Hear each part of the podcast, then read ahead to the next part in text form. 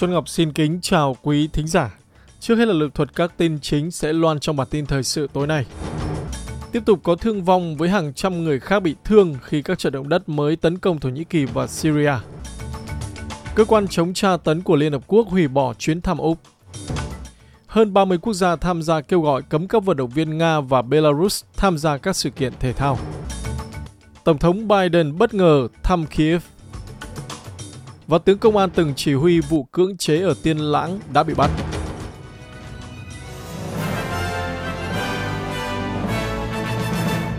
Sau đây là bản tin chi tiết. Ít nhất 3 người đã chết và hàng trăm người khác bị thương sau trận động đất mạnh 6,4 độ Richter ở miền nam Thổ Nhĩ Kỳ gần biên giới với Syria. Thảm kịch xảy ra chỉ vài tuần sau trận động đất mạnh 7,8 độ Richter tấn công khu vực này vào ngày 6 tháng 2, giết chết hơn 40.000 người. Mọi người đang được khuyến cáo phải tránh đi vào bất cứ nhà nguy hiểm nào tiềm ẩn, với các báo cáo về thiệt hại ở Antakya. Cư dân Thổ Nhĩ Kỳ của thành phố Diyarbakir là Asia Yuderim đã cho biết các trận động đất đã diễn ra khiến cho họ không thấy an toàn. It's the same fear, the same feeling of unease. Đó vẫn là một nỗi sợ hãi, cùng một cảm giác bất an. Chúng tôi không thể vào bên trong được. Nếu có thì chúng tôi cũng không thể ở lại. Chúng tôi không biết, không biết phải làm gì. Chúa thương xót cho chúng tôi, không biết nói gì hơn. Liên quan tới Ukraine, các quan chức Ukraine cho biết chuyến thăm bất ngờ của Tổng thống Hoa Kỳ Joe Biden tới Kiev là một sự thể hiện lòng dũng cảm bất chấp rủi ro và chính trị. Chuyến đi được che giấu trong bí mật và cần nhiều tháng để lên kế hoạch, đã chứng kiến Tổng thống Biden gặp người đồng cấp Ukraine, ông Volodymyr Zelensky, trước lễ kỷ niệm một năm ngày Nga xâm lược Ukraine. Ông Biden đã cam kết lô vũ khí trị giá 723 triệu đô la bao gồm đạn pháo, hệ thống chống thiết giáp và radar phòng không, đồng thời hứa sẽ sát cánh cùng Ukraine cho đến chừng nào còn có thể. Ông Mikhailo Podolyak là cố vấn của tránh văn phòng ông Zelensky đã nói với SBS rằng chuyến thăm của Tổng thống Biden đã tạo ra những dấu ấn phù hợp.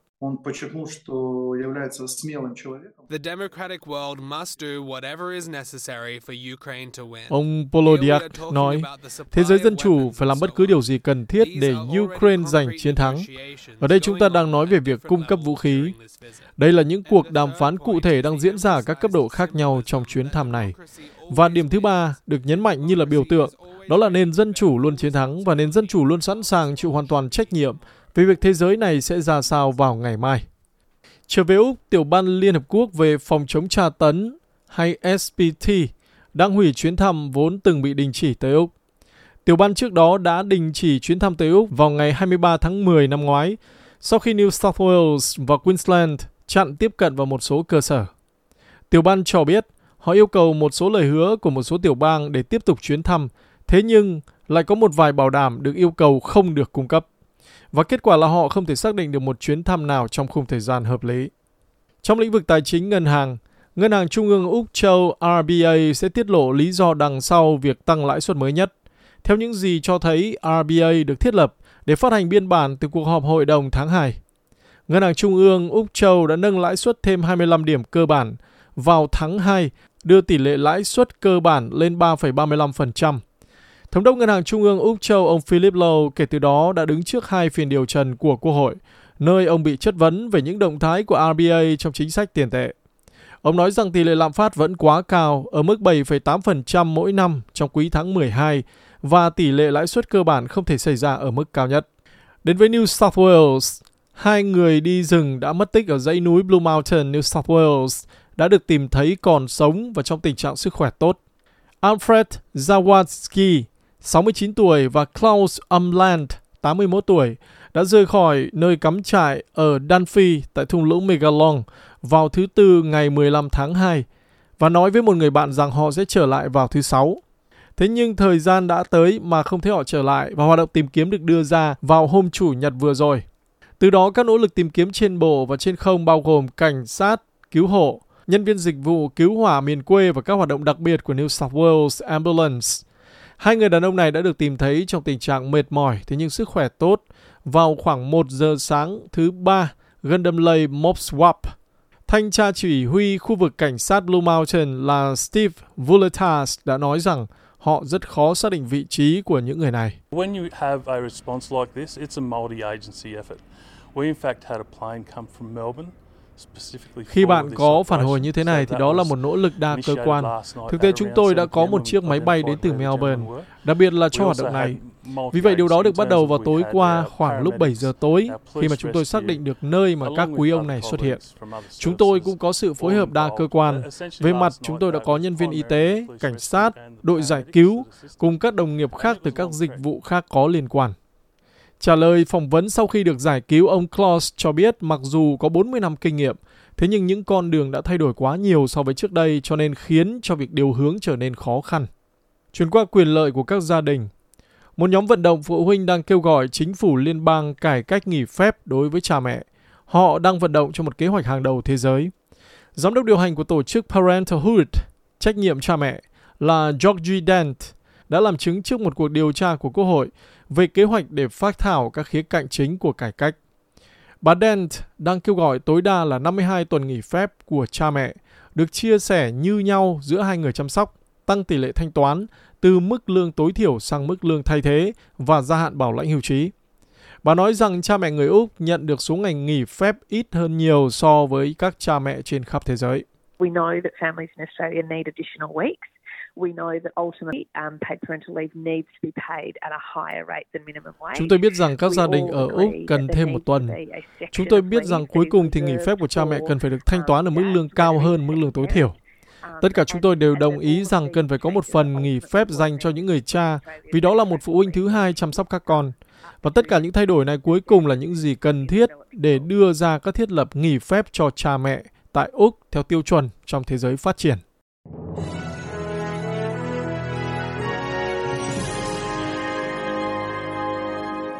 Quý thính giả đang nghe bản tin thời sự của SBS tiếng Việt với Xuân Ngọc truyền qua tin quốc tế. Tại Hoa Kỳ, cáo buộc với diễn viên Hoa Kỳ là Alec Baldwin tội danh ngộ sát không cố ý cho vụ bắn chết người năm 2021 đối với Halina Hutchins trên trường quay bộ phim Rust đã được hạ xuống. Điều đó có nghĩa là bất kỳ án tù nào từ mức ít nhất 5 năm thì cũng được giảm tối đa là 18 tháng. Ông Bowen và chuyên viên đạo cụ của bộ phim là Hannah Gutierrez Reed đã bị buộc hai tội ngộ sát cho cái chết của nhà quay phim Hutchins vào tháng trước. Liên quan tới Vanuatu, nghị quyết cuối cùng cho một ý kiến tư vấn của Tòa án Công lý Quốc tế ICJ về biến đổi khí hậu và nhân quyền đã đến Đại hội đồng Liên Hợp Quốc. Đề xuất của chính phủ Vanuatu được chứng thực bởi hơn 1.500 nhóm xã hội dân sự trên 130 quốc gia, cố gắng tái lập cuộc khủng hoảng khí hậu như một vấn đề nhân quyền và kêu gọi ICJ phải chịu trách nhiệm về các mục tiêu khí hậu. Visha Prasad, một nhà vận động cho các sinh viên quần đảo Thái Bình Dương chống lại biến đổi khí hậu ở Fiji đã nói rằng, việc thúc đẩy một nghị quyết lên tòa án cao nhất thế giới là rất quan trọng đối với sự sống còn của Thái Bình Dương.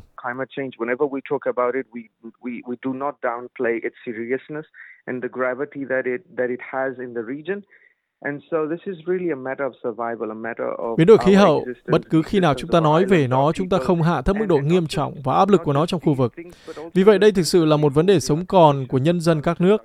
Và không chỉ là những điều này mà còn cả những điều mà chúng ta yêu quý như là giá trị truyền thống, văn hóa của chúng ta, kết nối của chúng ta với cộng đồng, đất đai của chúng ta và tất cả những điều này đang bị đe dọa.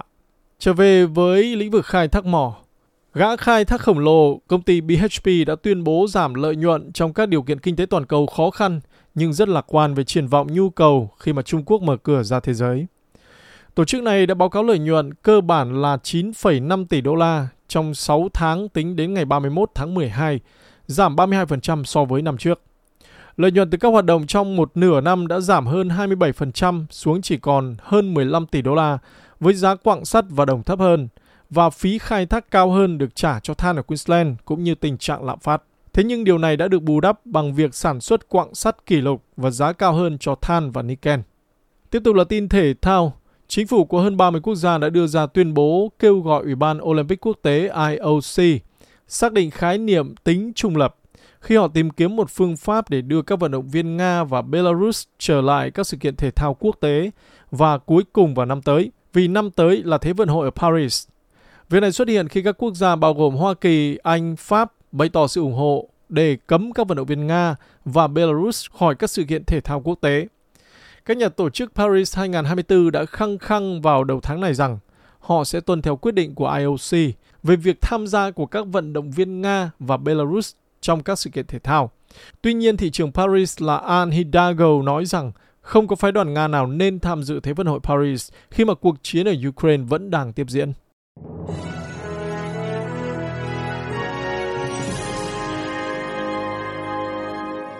Và đây là tin Việt Nam.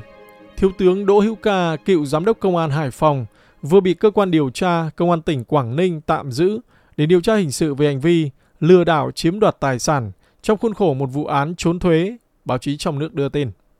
Thông tin này được Trung tướng Tô Ân Sô, phát ngôn nhân Bộ Công an cho biết hôm 19 tháng 2. Theo đó, ông Ca bị bắt giữ trong khuôn khổ một cuộc điều tra hình sự mở rộng về vụ án trốn thuế và mua bán trái phép hóa đơn chứng tử tại các tỉnh Thành, Quảng Ninh và Hải Phòng, theo báo Tuổi Trẻ. Nhà riêng của ông Ca ở khu đô thị ngã 5 sân bay Cát Bi, phường Đằng Lâm cùng với căn nhà dưới quê của ông ở xã Kênh Giang, huyện Thủy Nguyên, Hải Phòng đã bị công an khám xét và nhiều thùng tài liệu đã được lấy đi để phục vụ điều tra. Việc bắt giữ và khám nhà khẩn cấp này được thực hiện ngay trong đêm 18 dạng sáng ngày 19 tháng 2. Theo báo Thanh niên dẫn nguồn tin riêng cho biết, ông Ca có quan hệ giám đốc một doanh nghiệp là người Hải Phòng. Người giám đốc này đang bị cơ quan chức năng tỉnh Quảng Ninh điều tra về hành vi lập nhiều công ty ma nhằm mục đích buôn bán hóa đơn VAT trong lĩnh vực tài nguyên khoáng sản. Theo nguồn tin riêng của báo giao thông thì ông Ca không có hành vi trốn thuế mà là có nhận tiền, hứa giúp đỡ chạy án cho một số đối tượng liên quan đến vụ án trốn thuế.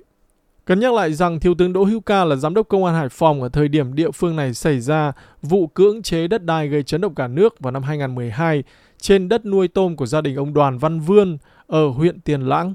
Trong vụ cưỡng chế đó, ông Ca chỉ đạo một lực lượng công an và dân quân tiến vào khu đất của ông Đoàn Văn Vươn. Anh em ông Vươn và ông Quý đã nổ súng hoa cải và bom tự chế, làm 4 công an viên và 2 dân quân bị trọng thương. Đến tháng 2 năm 2013, Thủ tướng Chính phủ khi đó là Nguyễn Tấn Dũng đã kết luận rằng các quyết định thu hồi cưỡng chế gần 20 hecta đầm tôm của gia đình ông Vươn là trái luật và nhiều cán bộ có liên quan đã bị xử lý do chỉ đạo phá nhà ông Vươn.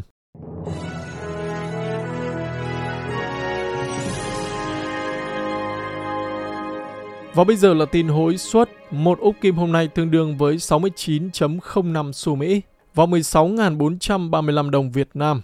Dự báo thời tiết cho ngày mai thứ Tư ngày 22 tháng 2. Tại Perth, trời nắng nhiệt độ từ 18 đến 29. Adelaide nắng đẹp cả ngày 23-38. Melbourne trời nắng 15-29.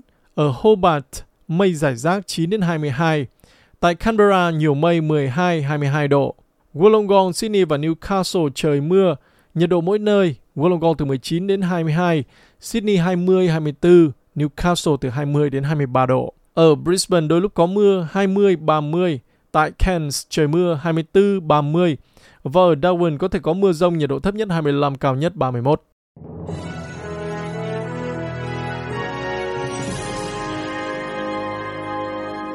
Quý thính giả vừa nghe bản tin thời sự với những nội dung chính. Tiếp tục có thương vong với hàng trăm người khác bị thương khi các trận động đất mới tấn công Thổ Nhĩ Kỳ và Syria. Cơ quan chống tra tấn của Liên Hợp Quốc hủy bỏ chuyến thăm Úc. Hơn 30 quốc gia tham gia kêu gọi cấm các vận động viên Nga và Belarus tham gia các sự kiện thể thao. Tổng thống Biden bất ngờ thăm Kiev và tướng công an từng chỉ huy vụ cưỡng chế ở Tiên Lãng đã bị bắt.